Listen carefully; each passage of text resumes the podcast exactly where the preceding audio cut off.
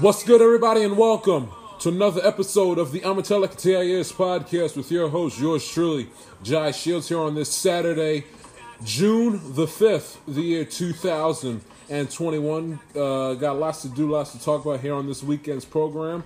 Uh, give the final coup de grace to the two teams that got eliminated last time we chatted in the last couple of days. Look ahead as far as the NBA playoffs are concerned. Look ahead to the second round of the 2021 NBA playoffs and touch on some baseball as I give you my two cents on uh, this uh, issue as far as pitchers doctoring balls and and Marcell Ozuna, the uh, the uh, got himself in some hot water. The player for uh, the Atlanta Braves. I give you my two cents on that uh, as the program moves along. But first off, let me um, tie a ribbon and tie a bow on two teams whose seasons have ended within the last uh, 48 to uh, 60, 60 plus hours or so.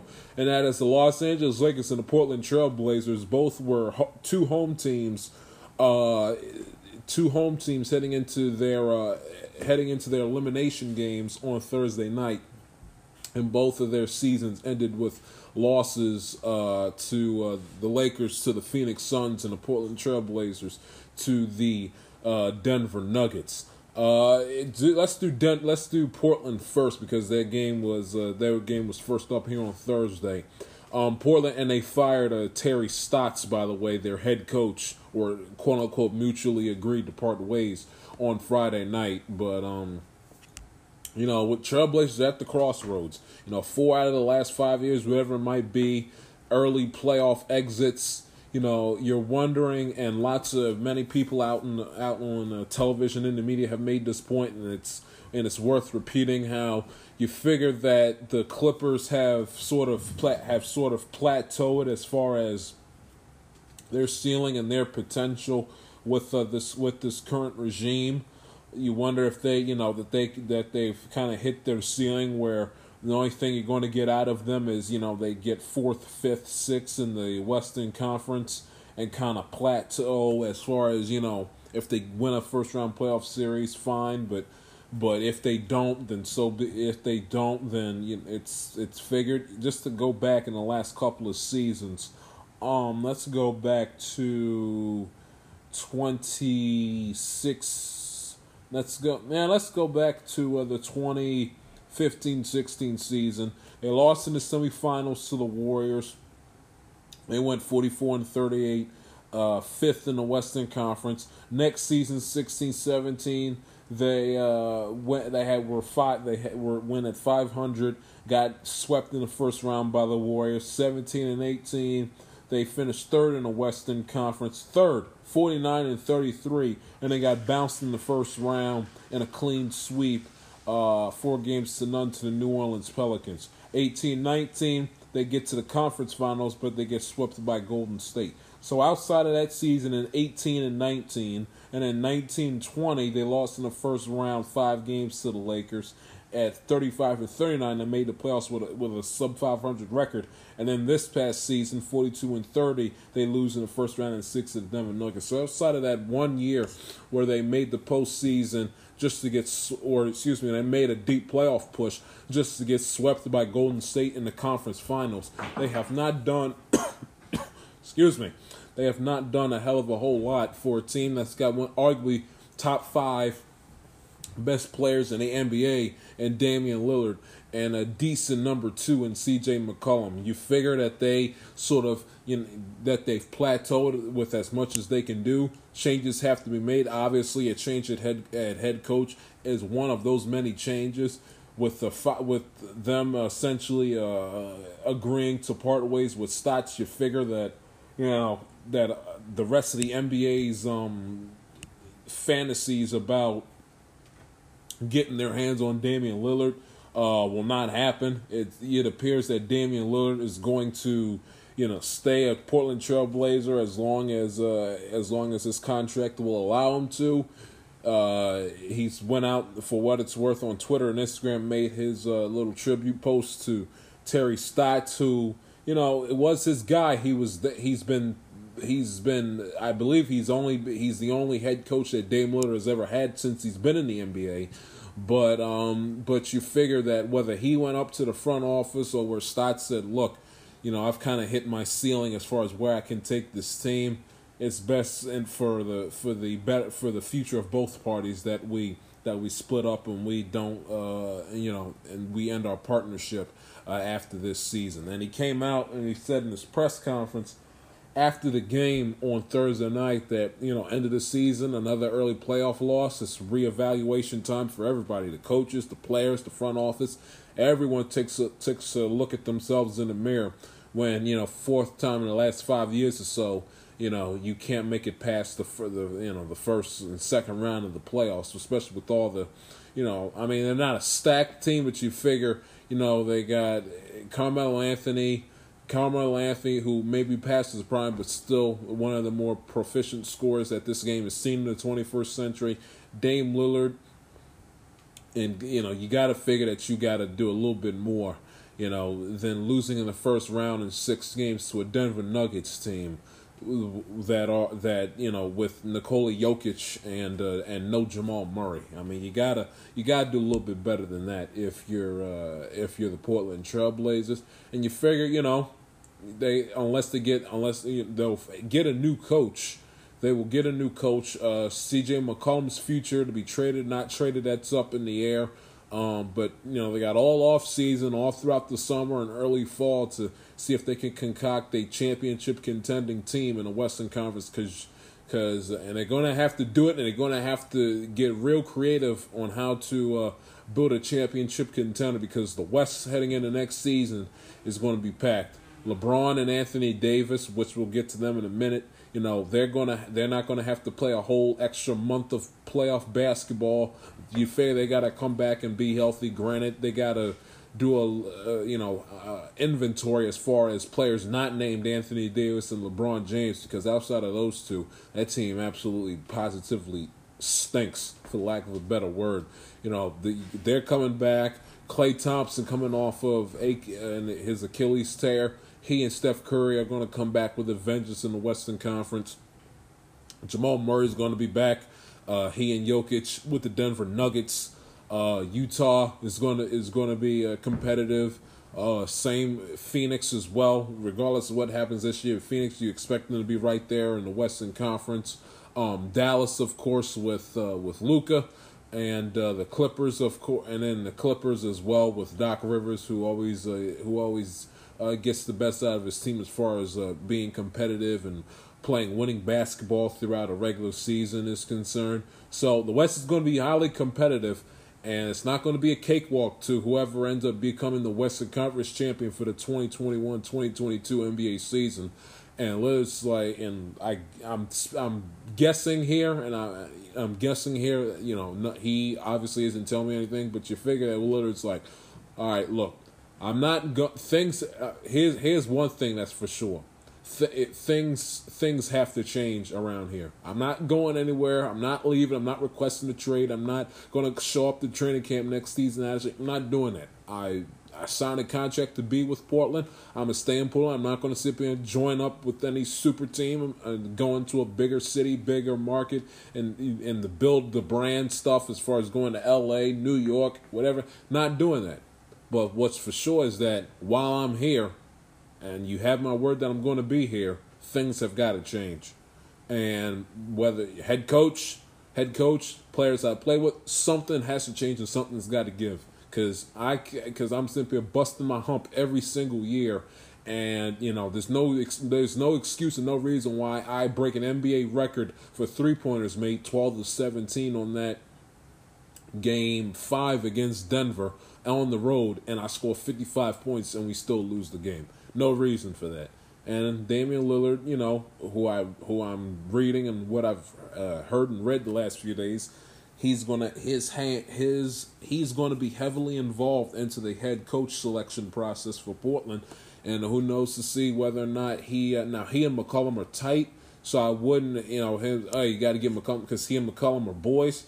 But you figure if you're Damian Lillard that you you can only do so much with C.J. McCollum, and that's you know it was not that big of a factor.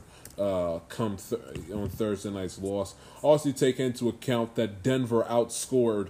Uh, you know, Portland had a double-digit lead in the second half, and then Denver in the last 16 minutes, 15 seconds of the game. This is late thir- the late third quarter, and essentially all throughout the the fourth quarter.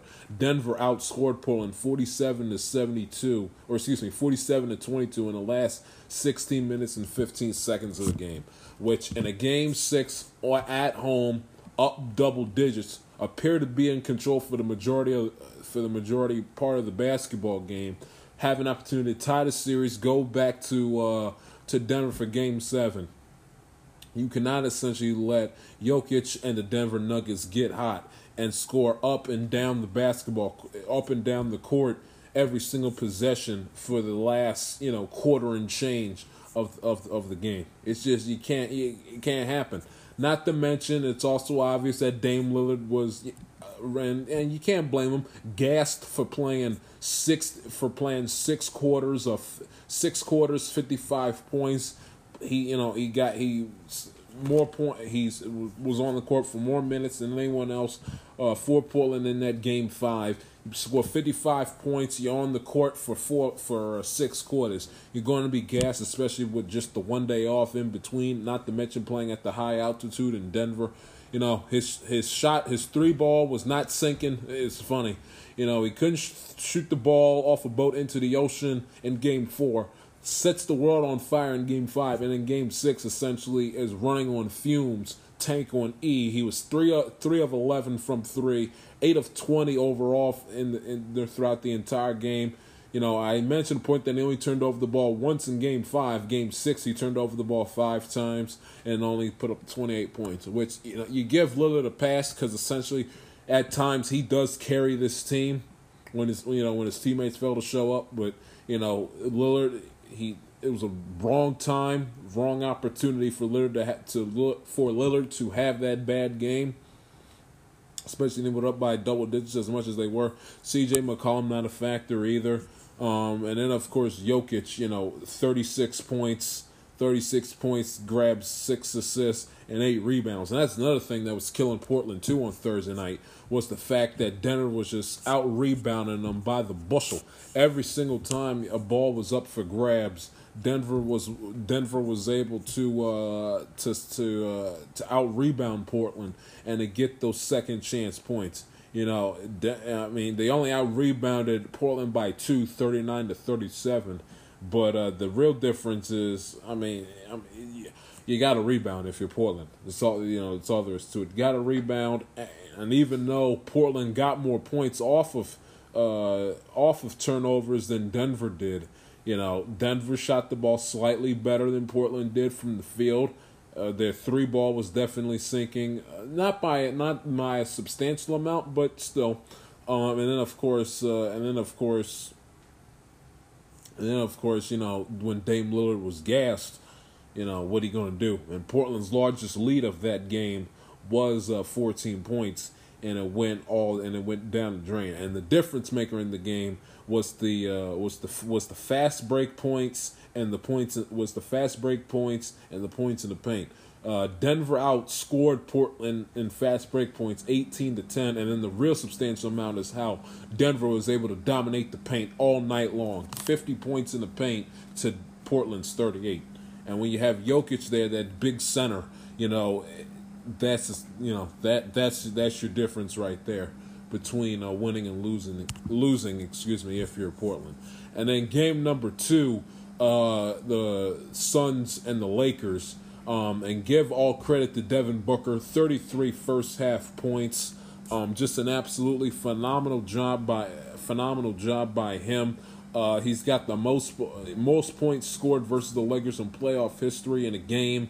Um, 40, he had uh, 47, 47 points against LA on Thursday night. That's third in the history of the NBA. Sleepy Floyd has the all-time uh, has holds the quote-unquote record, so to speak, with 51. Allen Iverson with 48. John Havlicek and Isiah Thomas with 43, and Devin Booker with the 47 points against the Lakers on Thursday night. Um, an absolutely phenomenal job by him and a phenomenal job by the Phoenix Suns.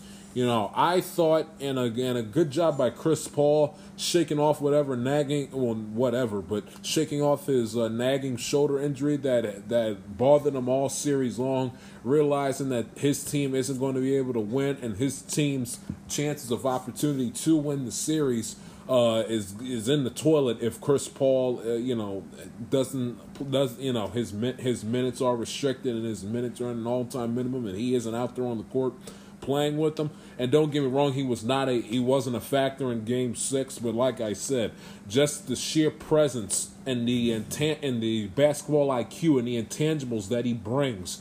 Uh, for, being a part of the Phoenix Suns roster in their starting five and on and out there on the court with those young players, it speaks volumes, and it really, really, truly did. Really did. It it really, really did and uh, and give credit to him and give credit to Phoenix who didn't quit, who didn't panic, uh, you know, when they were down two games to one, and everyone in America, including yours truly, was sitting was sitting in front of this very microphone saying, if Chris Paul ain't playing, if Chris Paul isn't gonna isn't back at somewhat full strength, the Phoenix Suns are done. It's gonna be they're up the Lakers up two one, they're gonna win back to back and goodbye, good night and see you tomorrow, Phoenix, as LeBron James and the Lakers will move on, but that was not the case the the the the series the the uh, the pivotal moment and when the tides uh, changed and when the tables were turned and and and the and the momentum and the momentum uh, went the opposite way was when Anthony Davis hurt his hurt his uh, his um and pulled his groin.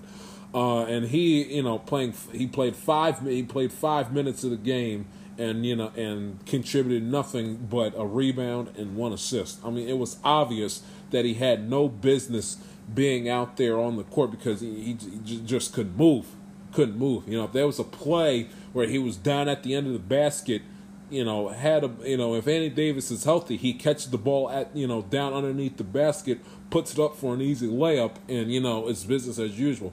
Anthony Davis got you know got the ball and essentially he could he couldn't move he couldn't move. Now, in, now what? Now, if, granted, Anthony Davis, you know, he's always hurt. It's something that he has to look into personally because every single year, every single season, he's always, always, always hurt, and he's in his twenties, and he shouldn't be getting hurt like that. You know, it's just it's it's abnormal for a guy that's young as he is. Uh, you know, get, you're not playing football. You know, Anthony. I mean, and he's a and he's a big man. So if anyone's going to take the uh, is going to take punishment, it's going to be the guys that he goes up against, not the one distributing the punishment. As big of a player as Anthony Davis is, but you know, he's always always hurt. Um, and I'm pretty sure he probably heard the outside noise saying, "Oh, Anthony Davis always hurt." Heard Charles Barkley call him street clothes, and he's like, "Oh well, I'll show you." So he goes out there and he plays five minutes and and contributes absolutely nothing to the team. I mean, I mean, you can make the argument that he honestly was better off not playing because because you, you figured the emotional roller coaster that that team was going through. They were all psyched and hyped. Oh, we got Anthony Davis back. He's playing tonight. We're at home. Come on, let's let's go get let's go get it and force a uh, and force a uh, a game seven. And then Anthony Davis plays five minutes, can barely move, and essentially limp, limps off the uh, and limps off uh, the court onto the sideline. And it just it took all the energy, all the hype, all the all the um, and it, it, drained the Lakers for lack of you know for lack of a better word, drained them you know, so he so my argument is he, he was better off, in my opinion, he was better off not playing because he you cannot sit up here and tell me that Anthony Davis uh, a contributed anything positive in the five minutes he played for LA, and B uh, the Lakers were better off with him on the court rather than him resting.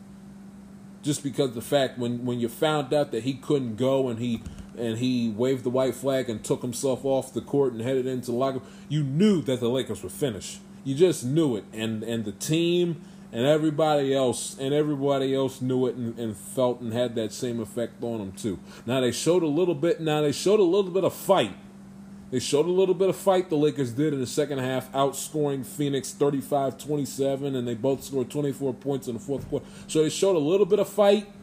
They did, But in the first half, the first half they were dead as a doornail. I mean, by halftime you were like, "Oh, that's it. Lakers done. The coup de grace. Goodbye. Good night. See you. See you next season." You knew the Lakers were done in the first half, and then they something. Then they got a little bit, a little bit of energy. Played with a little bit of ur- sense of urgency in the second half. But you're what I mean. In the back of my mind, it was oh crap. LeBron. You know, I keep forgetting that they got LeBron James, and God knows what can happen when LeBron James is on the court. But for but for the majority of that game, 80, 75, 80% of me was like Phoenix got this game locked up. The Lake Lakers are dead. Lakers are finished. Goodbye.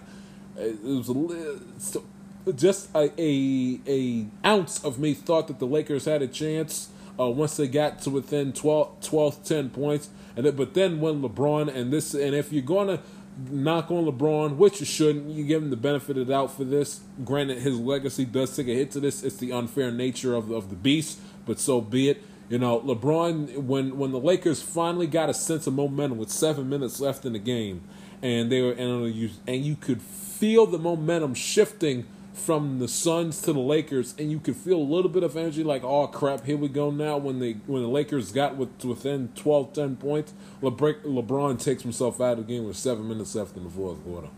Uh, that that you can't do. You cannot, and LeBron, especially knowing that his roster, uh, it, Kyle Kuzma.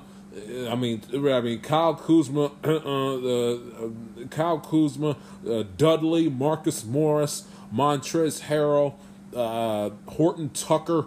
Uh-uh. I mean, these these are not. Uh-uh. I mean, these, these are. Were, oh, they they they're not. They're outside of LeBron and Anthony Davis. This is not a good, not a good roster under any circumstances. I mean, and they didn't play. I mean, and you th- and you know, it took them. It took a miracle shot from LeBron in the playing game just so they could even make the postseason.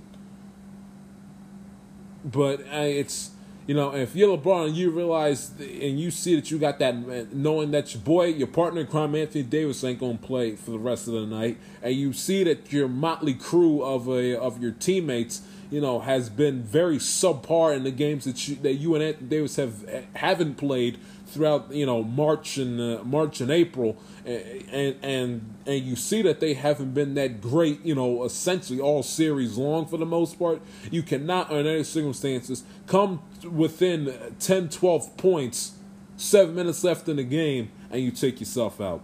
You, you, you just can't you can't do that if you're LeBron James. You just can't do it, and I mean, you, it's, it's no excuse. You just can't do that. When you get when you get when you when there's when there's a when there when it appears, English Jay, when it appears that there may be light at the end of the tunnel and there's a slither of hope that you could pull off the impossible and come back and win this game, in the playoffs at the Staples Center, you cannot sit up here, you know, at the next dead ball, wave to the bench and, and take yourself out the game. I'm sorry, you, you can't do that. Now he gets a now he gets a pass he he gets a pass. You know, oh, you can't scream and say boo. You know, when LeBron essentially has done nothing but bust his ass. You know, from uh, from mid late from mid late July all the way until mid October, winning an NBA championship and having the shortest off season in France, you know, in league history, and then having to turn around come Christmas time to, to restart and rejuvenate yourself and flip the page, so to speak, onto another season. So I get that and I understand all that. And I'm not gonna, you know, he his legacy gets some hits. His legacy, not necessarily the here and now, but the but the legacy as far as goat is concerned, it takes some hits because of the fact that, you know, defending champs. Yep, two one in the series. You blow the ser- you blow the series lead, the one game lead you had. You blow it and you for the better part of the rest of the series after you had the two one lead, you were non you were you weren't competitive and your games were borderline unwatchable. So he takes some hits there. He takes some hits for taking himself out the game with seven minutes left, and he takes some hits that you know he you know four four four and six in the NBA Finals. It's not quote unquote goat material. I don't care what I don't care what anybody says. Jordan went there six times and never lost you know, and LeBron James, and no, and don't sit and give him a crap. Well, he's been there more times than Jordan means nothing. When when you have a sub 500 record in the in the finals, sub 500 record, and last time I checked, six rings or more than four. Don't sit up here and give me the goat stuff, please, please, please. And all these other people, will, well, how dare people? Now, does LeBron deserve to be slandered by the Skip Baylesses of the world, looking for something to critique LeBron about that obviously can't stand LeBron James as far as they can throw? No, but uh, ha- but having said that, you can also be fair and say LeBron James, he isn't the goat and never has never has been and probably never will be. If you're being objective about it and you're being fair about it, it's Michael Jordan.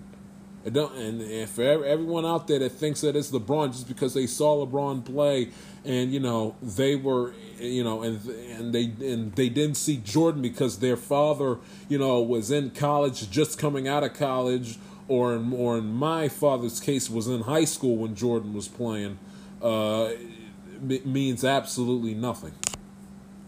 It's uh, the recency bias, but he his legacy and and it- it's unfair, but that's that's the nature of the beast. That's na- that's the nature of sports. His legacy gets some takes some hits and gets some hits and gets knocked a little bit for losing in the first round of Phoenix when he had a two one series lead. Take some hits, like it's the fact he lost in the first round. Take some hits. Unfair, but that's the way it goes. But I'm not going to kill LeBron. Essentially, LeBron for. I'm not going to kill the in the here and now. I'm not going to kill him because of the fact he had a short off season and he had a short off season and he was banged up. And LeBron James is is like he doesn't get injured too often, which is why I made the point of why Anthony Davis is always banged up. Uh, would be con- would be concerning to me if I was a, a Laker fan, but what can, what can you do? And if you're a Laker fan, you, although although the way you went out was horrendous and was embarrassing, I, I grant you that. But you can't sit up here and scream out too much if you're a Laker fan because they busted their hump and and won in the bubble and had the shortest off season. So you they went out they went out they went out looking like an east end of a westbound horse, but but if you're but if you're a real objective, realistic Laker fan, you can't yell and scream too loudly. You yell and scream about the fact that you know your your supporting your supporting cast stinks. You know Alex Caruso, uh, Alex Caruso, uh, Kyle Kuzma. I mean, I'll call a roll for you.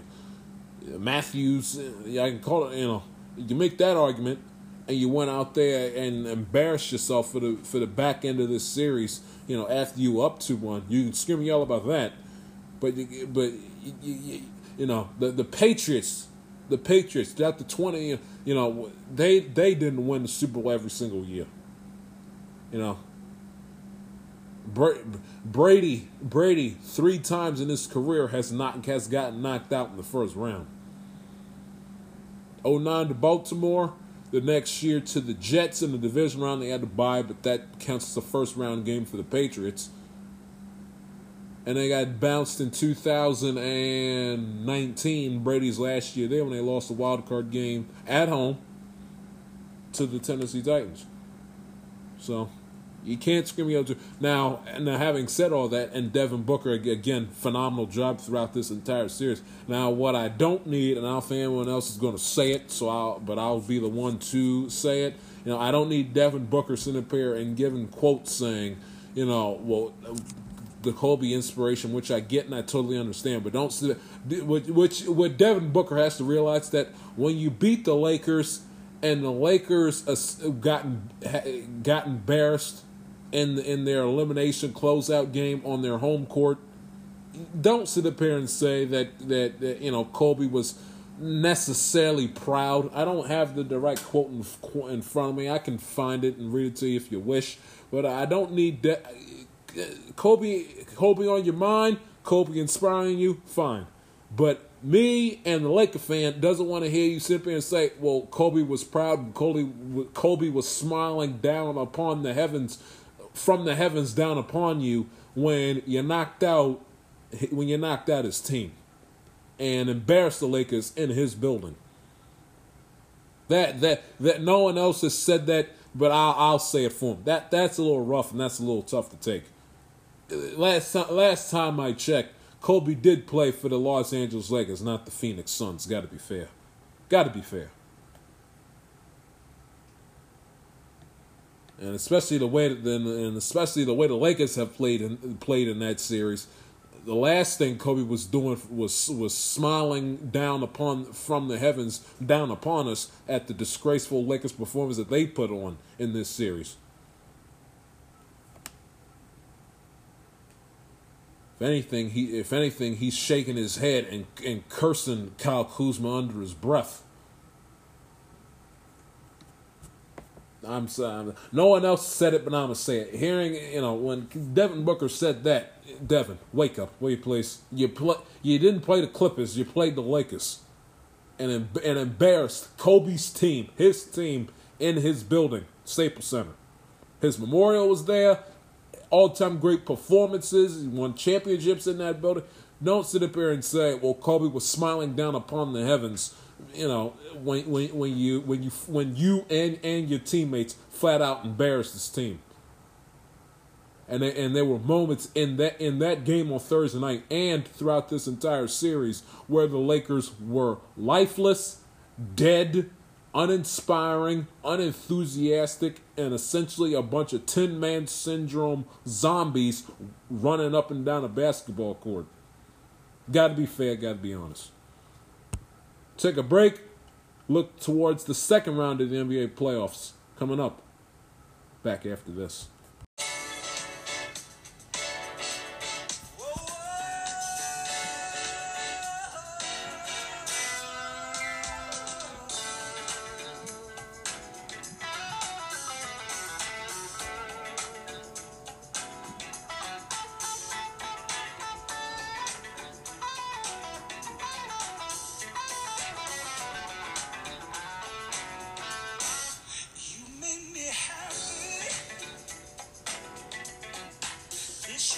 Welcome back to the Amatelica podcast. Uh, games. There was a game on Friday night, and that was Game Six between, uh, excuse me, the L.A. Clippers and the Dallas Mavericks, and we'll get to the second round game matchups in just a moment here. But Clippers forced a Game Seven series tied at three games apiece. Every single game in this series has been won by the road team. Kawhi Leonard with an absolutely magnificent performance. Uh, 45 points, uh, six rebounds, three assists, uh, two blocks in the game. He was five of nine from three, really utilizing the mid-range shot and uh, getting the easy uh, and getting the easy simple two. He took 25 shots, only nine of them were threes. So Kawhi Leonard really did his damage uh, inside the arc rather than outside it. He shot the three ball well, five of nine, 18 to 25 from the field. Uh, an absolutely phenomenal performance, and of course, uh, and of course, uh, Jackson twenty five points. Twenty, he's had twenty five points in the game, uh, four assists, nine rebounds as well. And then uh, Paul George, you know, d- uh, put his his nice little contribution contribution, excuse me, scoring twenty points and thirteen rebounds and six assists for the L.A. Clippers. And what was a pretty close and back and forth game uh, throughout, out you know, counting down to about maybe the last 80 seconds or so left in the game. That game was close, it was tight, and it was back and forth uh, for the majority of the game. No team, you know, really getting a lead and then running away with it. It was back and forth for the majority of that game on Friday night down in Dallas. Uh, Luka Doncic had a Luka Doncic put 29 points. His three ball was not going in. Two of nine from three, which is bad from a Dallas Maverick standpoint 29 points, 11 assists, 8 rebounds, uh, and 4 steals in the game. Tim Hardaway Jr. had his 23 points, decent job. Um, Kristaps Porzingis as a big man, has got to give me a little more than seven than a seven point than seven points, three of seven from the field. Um, you know, and and five re- and five rebounds. And when you're seven feet tall and it's a close and it's a close, have a chance of it's a closeout game. You win, you move on. You loser, the loser goes home, and it's in your building in front of the largest crowd in an NBA game all season long. You cannot, under any circumstances, when you play 31 minutes, give me seven points. I mean that that is that's inexcusable. That's that that's inexcusable from a Kristaps Porzingis standpoint. And that, there's, just, there's just no excuse and just no reasoning for that whatsoever. As the game seven on Sunday afternoon, uh, we'll see whether or not you know Dallas. They've won every road game in the series, and when you figure that the team that wins on the road in the previous game might carry the momentum when they come back to their home arena, we've been pro- we we've been proven otherwise so far in this series, and it'll be interesting to see uh, can the Clippers buck the trend and uh, keep the Staples Center uh, jumping uh, throughout the month, you know, uh, through the uh, second week of June, or or will the Staples Center essentially, you know, have its to get an early vacation? no one's having any concerts of any kind, and and the Lakers are out. So whether or not, let's see if the Clippers can keep Staples open for business or will the Dallas Mavericks uh, keep the trend going through all seven games and take care of business in game seven on the road at Staples on Sunday afternoon? Um, and by the way, with a quick note as far as Kawhi Leonard is concerned, um, he is he is his 45 points that he scored in the game. It was 45, right? 45, 45, 45. Yep, 45 points that he scored in the game um, is the most is the most in elimination game in Clippers franchise history, and it's his second his second forty point game. Uh, 40 point uh, eliminate 40 point performance in an elimination game. The other one and the first one, of course, was game seven uh, in the conference semis against the 76ers uh, when he hit that game winner on Mother's Day of 2000 uh, and 19. You look ahead to the second round in the NBA playoffs. You get uh, Buck. Well, only three right now are set in stone at this time. The Bucks and the Nets. Uh, the Eastern Conference is set. The Hawks and Sixers and the Bucks and the Nets and the Nuggets and Suns in the Western Conference. And the Jazz await the winner of the game seven between uh, Dallas and Los Angeles. Um, and uh, let's start with the Bucks and the Nets first. It's going to be a very interesting series. I think this. I think the Nets are going to win this series in in, I, in six. Me personally, you know, I think that the, you know I think that the Bucks are good enough this time around where they can win that they can win two uh, games in the postseason. Um, and of course, you know the Nets. You always figure with the Nets that they, you know, one night, you know, Harden, Harden and uh, Irving's jump shot isn't going to hit. They take an off night, you know. They kind of, you know, phone it in with an approach. Ah, we got this, and so, maybe they do, maybe they don't. Maybe that was only reserved for Boston because they knew Boston was going to be there very long, and they were just quote unquote just happy to be there. But you figure that the Bucks, you know, with Middleton and Giannis are going are going to get you know, are going to get uh, are going to get at least two games in this series. You know, Harden, Harden, Irving, and Durant aren't all going to combine for over hundred points every single night. I mean, it's just it's just not going to happen. Um, but that you know that in a lot of people's eyes, especially with the Lakers knocked out, in a lot of people's eyes, people look at this as the quote unquote de facto NBA finals of, you know, whoever wins this matchup, odds are is probably going to win the championship uh, if they if they make it out of the uh, if they are able to make it out of the Eastern Conference and move on to the NBA Finals. A lot of people looking at this Bucks and Nets matchup as the de facto NBA Finals. Whoever wins this matchup, you can essentially give them the Larry O'Brien Trophy when it's all said and done. Um, the Nets are playing fantastic basketball right now with the big three: uh, Harden, Irving, Durant, all making a contribution. Their jump shots are hitting. They're able to sink the three. Durant knows how to dominate inside the paint and hit the jump shot from behind the arc, arc excuse me, if need be. And of course, the Bucks, Giannis and Middleton had a uh, had a good series against the Heat.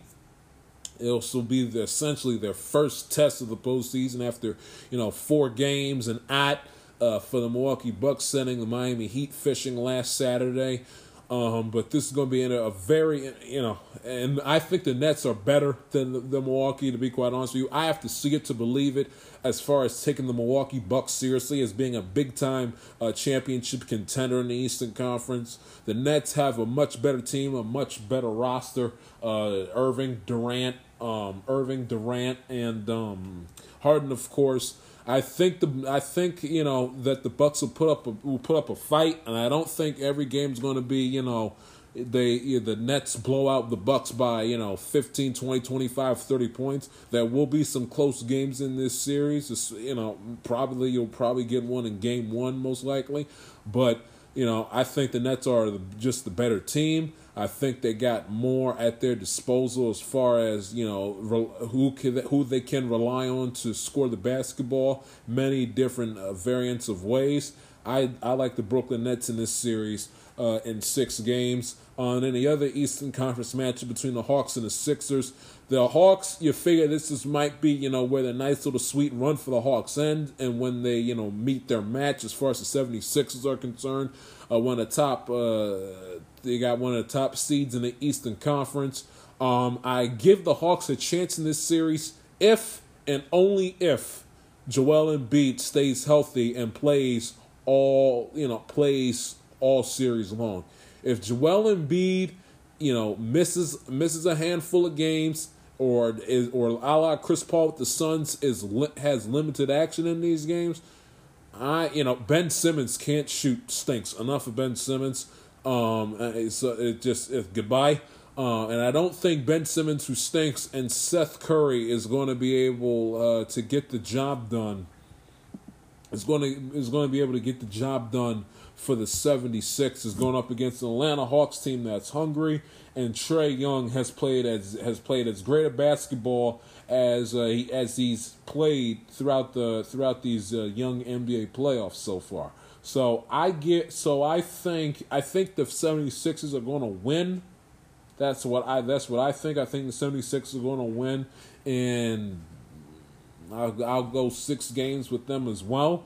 Um, but but I would not count the Hawks out, and it would not surprise me if the Hawks end up upsetting Philadelphia and winning this series, if and only if Joel Embiid's health is in the air for a game in game out basis all series long. And then the last series, the only one that's set in stone in the Western Conference between the Nuggets and the Suns, Phoenix. I, this is serious. I really don't know. You know, this is series that I feel like in my eyes can can go the full seven games.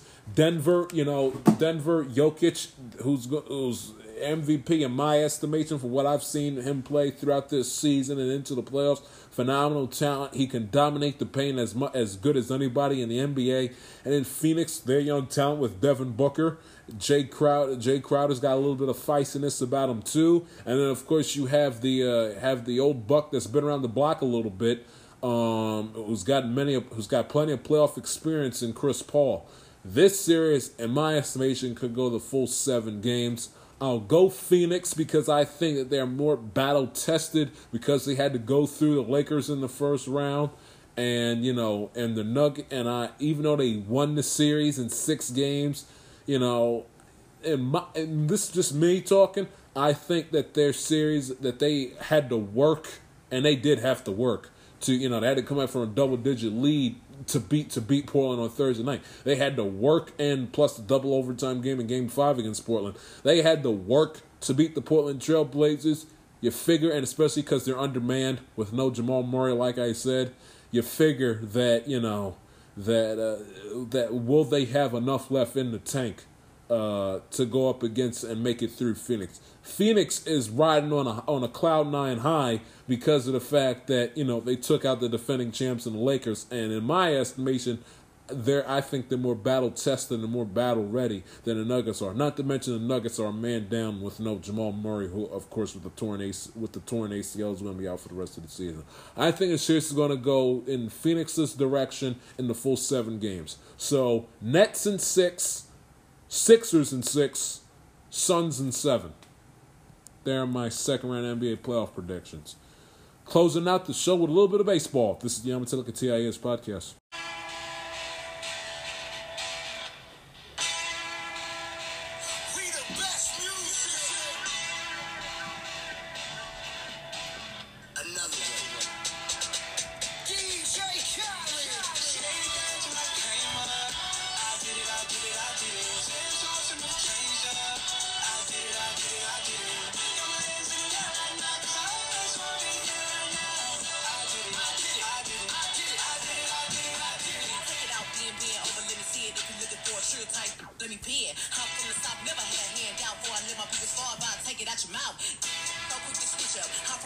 Welcome back to the I'm TIS podcast.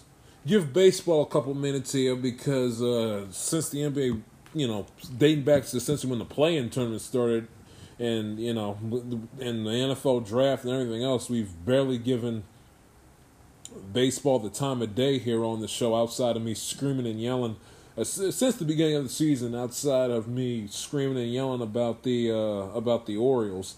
Um, but let's switch gears now to Marcell Ozuna, who has himself in hot water with the law and who may may not ever play a baseball game again, whether it's with the Atlanta Braves or some team in the independent league.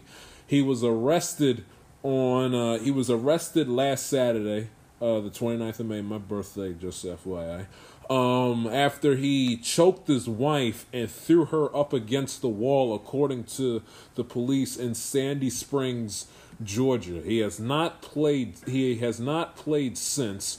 Uh, could uh, he? Uh, you know, he could. His contract could be voided with uh, with Atlanta. Um, it says. Uh, Police, uh, see, uh, witnessing the uh, witnessing of the incident could prompt could prompt, excuse me, the Braves to attempt to convert Ozuna's four-year, sixty-five million dollar contract to a non-guaranteed deal. This is courtesy of Jeff Passan at ESPN.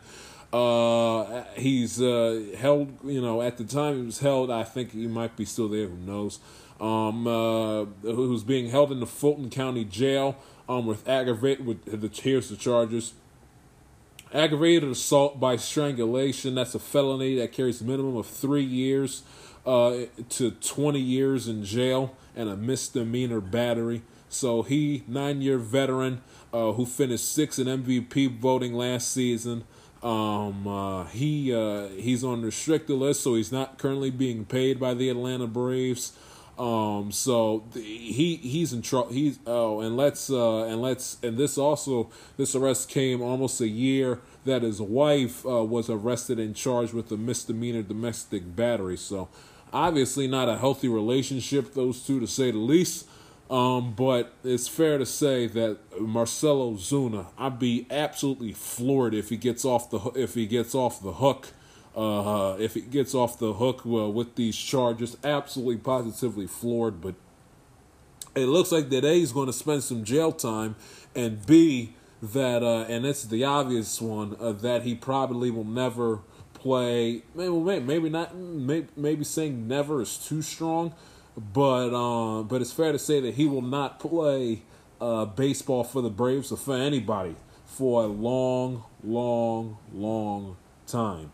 Um, and then another thing in Major League Baseball is that the situation has came out about um, about picture about pitchers doctoring baseballs and putting sticky material and putting sticky material uh, on the baseballs to change the spin rate to make the hitters, you know, to essentially get the hitters to swing and miss more.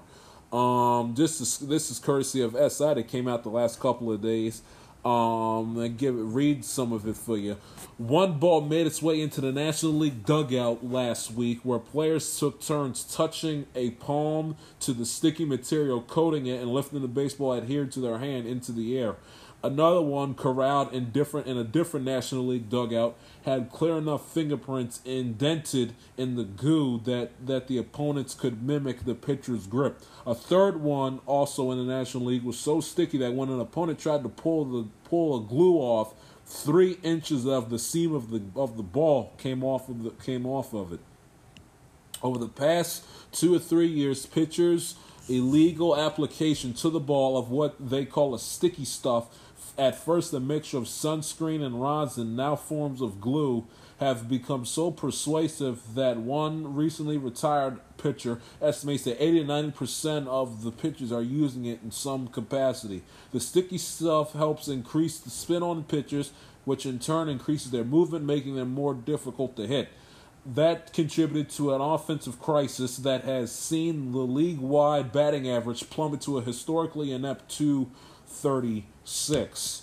Um, from the dugout, players and coaches shake their heads as they listen to pitchers' deliveries. You can hear the friction, says an anonymous American League manager. The recently retired pitcher likens it to the sound of ripping off a band aid. A major league team executive and his players have examined foul balls and found that the Major League Baseball logo on the front of the ball was completely torn straight off the leather.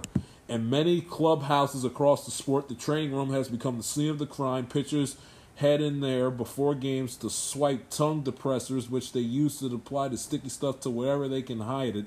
That's the inside of their glove. That's the inside of their glove, uh, on their in, on their inside of their jersey sleeve, on their che- on their uh, on their bare chest. They don't wear a shirt underneath their jersey. On the on the uh, on the bill of their cap, wherever. Um, uh, to wherever they choose to hide it, then return afterwards, grab rubbing alcohol to dissolve the residue. And that's not even always sufficient. One National League journeyman reliever who says he uses Pelican Grip Dip, uh, a pine tar rosin blend that typically use that's typically used by hitters to uh, help grip their bat better, has been flagged at airport security. They swab my fingers, and this is after showering and everything. And they're like, "You, hey, you have explosives on your finger." He says, "Well, I'm like, well, I don't, but I'm sure that I have something that's not organic on there." Um, MLB rulebook bars pitchers from applying foreign substances to baseballs, but officials have have uh, so far done little to curb the practice. Major League Baseball declined to comment. Meanwhile, as high-speed cameras and granocular data have made it clear that doctoring the baseball makes it almost impossible to hit, baseball has found itself dripping with sticky stuff. This should be the big. This is a quote from a major league exec from a team executive. This should be the biggest scandal in sports.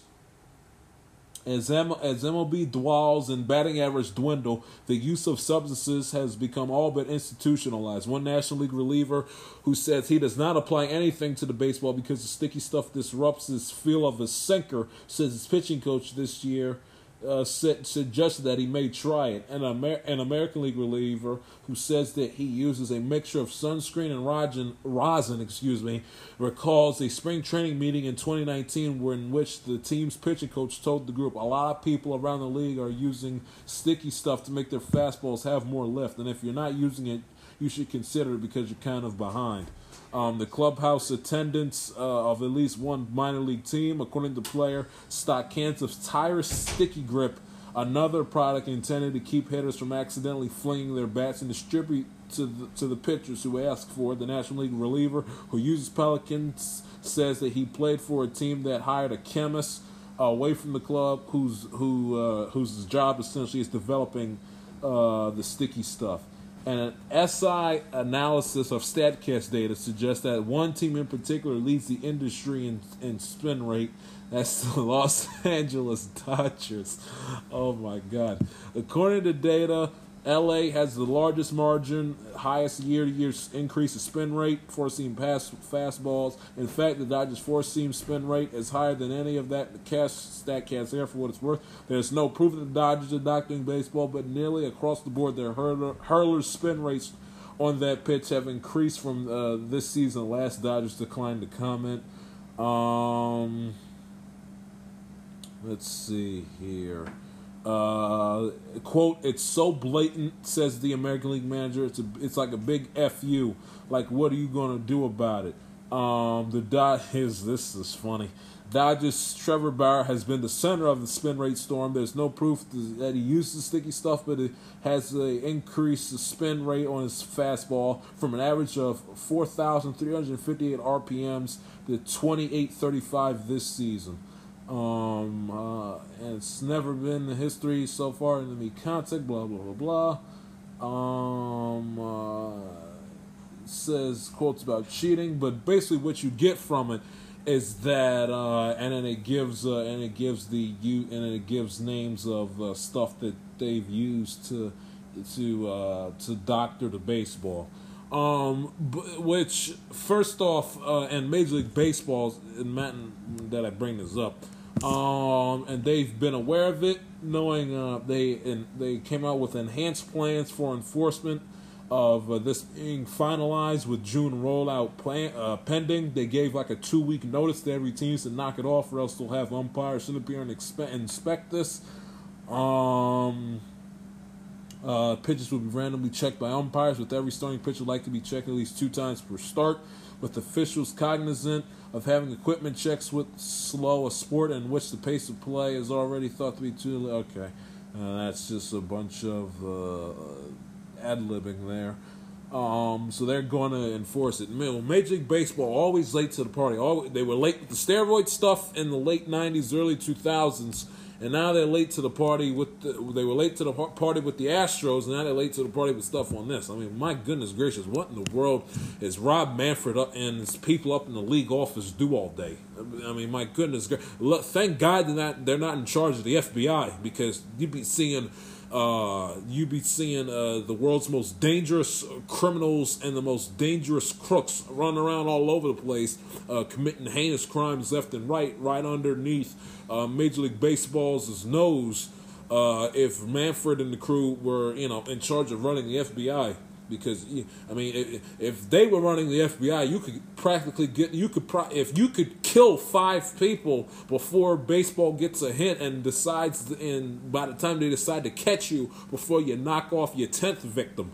I mean, what in, what in the world does Major League Baseball do at their time when they're supposed to be like be ahead of this stuff? The only sport in the, in the in America that deals with this cheating stuff uh, constantly, nonstop, every single time we turn around, and people are running around getting away with it left and right until you know some writer or some anonymous former player uh, gets the cojones to step up and say something about it, and then all of a sudden, mixed in with a little uh, with a little uh, sports journalism, all of a sudden Major League Baseball gets the idea, gets the message loud and clear, and decides they're going to put a stop to it.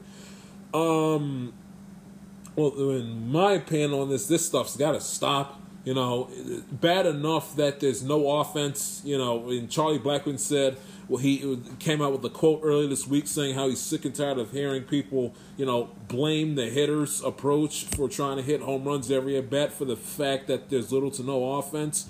Um, blaming it essentially on the fact that they doctored the balls to make it near impossible for players to hit um, which it's a little bit of both. You know, on the offensive side, there's way, way, way too much emphasis emphasis on launch angle and exit velocity and all this other stupid, goober scientific nonsense that no one in America cares about. Just make make contact. If it's a home run, fantastic. If it's a nice little bloop base hit to get a rally started, I'll be satisfied. That's my approach to it. Um, but it's a little bit of both. Um, you know, the, there's so much emphasis on getting on hitting on hitting the ball in the air and getting underneath it to launch the ball instead of making solid square contact and just finding it and just finding uh, the outfield grass. It's a little bit of both, but from what I read, there there's some there's some merit to this. There there is some there is some merit to this. These pitchers doctoring up these baseballs that make them near impossible that make them near impossible to hit. I mean that that that, that this is ridiculous. I mean my God, I understand I understand that that you know that the players in particular are in it to win and and it's and it uh, and rightfully so it's competition that's why you love sports the competition aspect of it but at the same time you know what about the people that are sitting in the stands especially during the summertime roasting like a pig or sitting at home eh, sitting at home in front of the television? What about them that has to essentially watch sw- swing and miss after swing and miss after swing and miss after swing and miss strikeout after strikeout after strikeout it's boring. It's boring and it's dull and it's monotonous.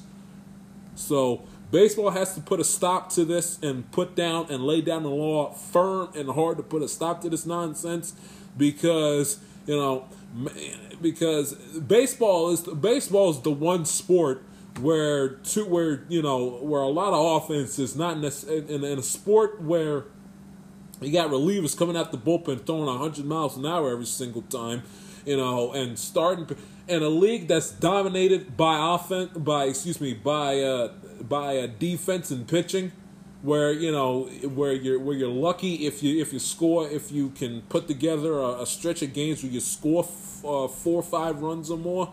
A, a little offense in Major League Baseball isn't isn't isn't a bad thing. And the other and the other sports, it is football. You got too much offense. You know, don't sit around and watch a you know watch Super Bowl fifty three you know on a loop every single game. I understand that and I get that. Not have a touchdown scored until the fourth quarter. I get that and I understand all that. But you know, not not every not every game has to be not every game has to be thirty five to thirty or or or 40 or 42 30 or or or 47 35 or uh, or not every game has to be 31 28 I, I I get that. So I so I'm I'm kind of opposite when it comes to that because too much offense is like you know what the hell's the point? So as far as again as far as football especially you know college one of the, you know, and uh, watching a college game and the final score looks like it looks like a college basketball game. You know, sixty-two to fit to fifty-one. No one wants to see you know offense go up and down the field nonstop, and the defense can't and the defense can't make a play. And no one in basketball, uh, you know, basketball same thing. NBA. You know, nothing is nice about watching two teams, you know, score 120, 130 points you know, with little to no with little to no defense to speak of or to watch whatsoever. I get that, but baseball is the only sport where you know a little, uh, you know. It, it, it, wouldn't hurt baseball if ever you know if more often than not you get a you get a five th- you get a five three six six four eight eight five eight four nine to five nine six nine seven ten eight ten seven ten six game every you know once or twice a week, you know, with every every game or so. Wouldn't hurt it. And I don't mean, you know, hitting the ball out the ballpark nonstop. I mean putting the ball in play, station to station baseball. You know, the the stuff that, that you know, the stuff and the intricacies of the sport that made it fun when you played little league. No, when you play when you play little league more times than not, the game the little league game isn't isn't isn't dominated by hitting home runs. It's putting it's putting the ball in play. Runners on first and second, hitting the ball in, hitting the ball into the gap in the outfield, splitting the two outfielders. Run, you know, run comes home from third base automatically. You see whether or not the third base coach wants to hold or send the runner coming from first. That's what makes it fun. That's what makes that's what makes it fun. And if you and if you listen to this and you have a kid in little league, you would probably argue that you would rather watch your 10, 11, 12, 13 year old play you play their little league games every Saturday afternoon and watch a three and a half hour and watch a three and a half hour snooze fest where between the two teams they score three runs and two, and two out of the three runs are, so, are solo home runs that happen you know once every fourth inning. You'd rather what you rather watch you rather watch your son's little league team run around the bases nine thousand times in an eight five game in only six innings than watching a major baseball game last you know that, that little league game lasts about 90 minutes close to two hours a little more than that then then sit down for three three hours and 45 minutes watching a bunch of major leaguers you know in a nine inning game barely be, barely be able to muster up a run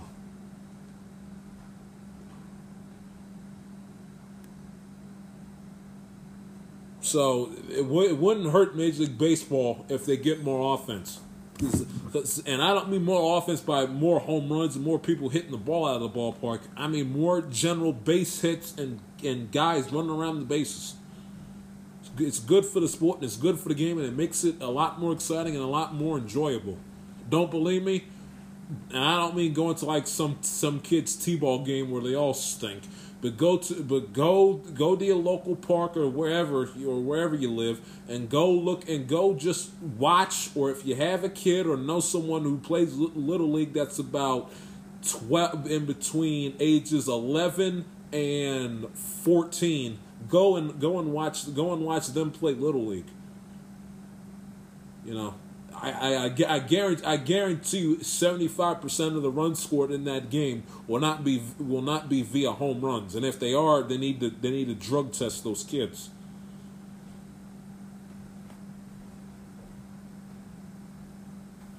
Because you know when you're 12, 13 years old, you're not winning. You're not winning little league games by hitting the ball out the ballpark.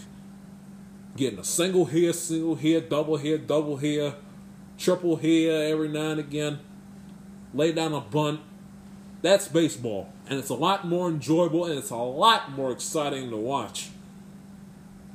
Don't get me wrong, I love the home run as much as the next guy, but yeah. So variety is the spice of life. Need balance. And these pitchers doctoring these baseballs is hurting the offense and hurting the quality of play and hurting the entertainment value uh, of the sport. And again, I don't know why Major League Baseball is always late to the party with these cheating scandals. I, I, I tell you, thank God Manfred and them aren't, aren't you know, at the, aren't holding the federal office uh, for the FBI, the the uh, the national office for the FBI. Because if they were, we'd all be screwed. Some guy run, running around killing people left and right. Manfred and, and Manfred and the people he works with up in the league office would finally get a clue a- after some psychopath six murder, and not essentially get a tip after the before the first one or after one and two. But anyway, that's my two cents on it. And that's your program for this first weekend in the month of June. If you like what you heard, please subscribe. Follow me on Twitter and Instagram at the J Shield. Follow the show on Instagram at Amatel underscore podcast and show on Twitter at Amatel underscore it T-I-S. It is your boy Josh Shields. I will talk to you Wednesday. And if I don't, I'm marching up to wherever Anchor is located and I'm going to give him a few choice words. It's your boy Josh Shields. Stay safe, get vaccinated if you haven't already. Talk to you Wednesday. See ya.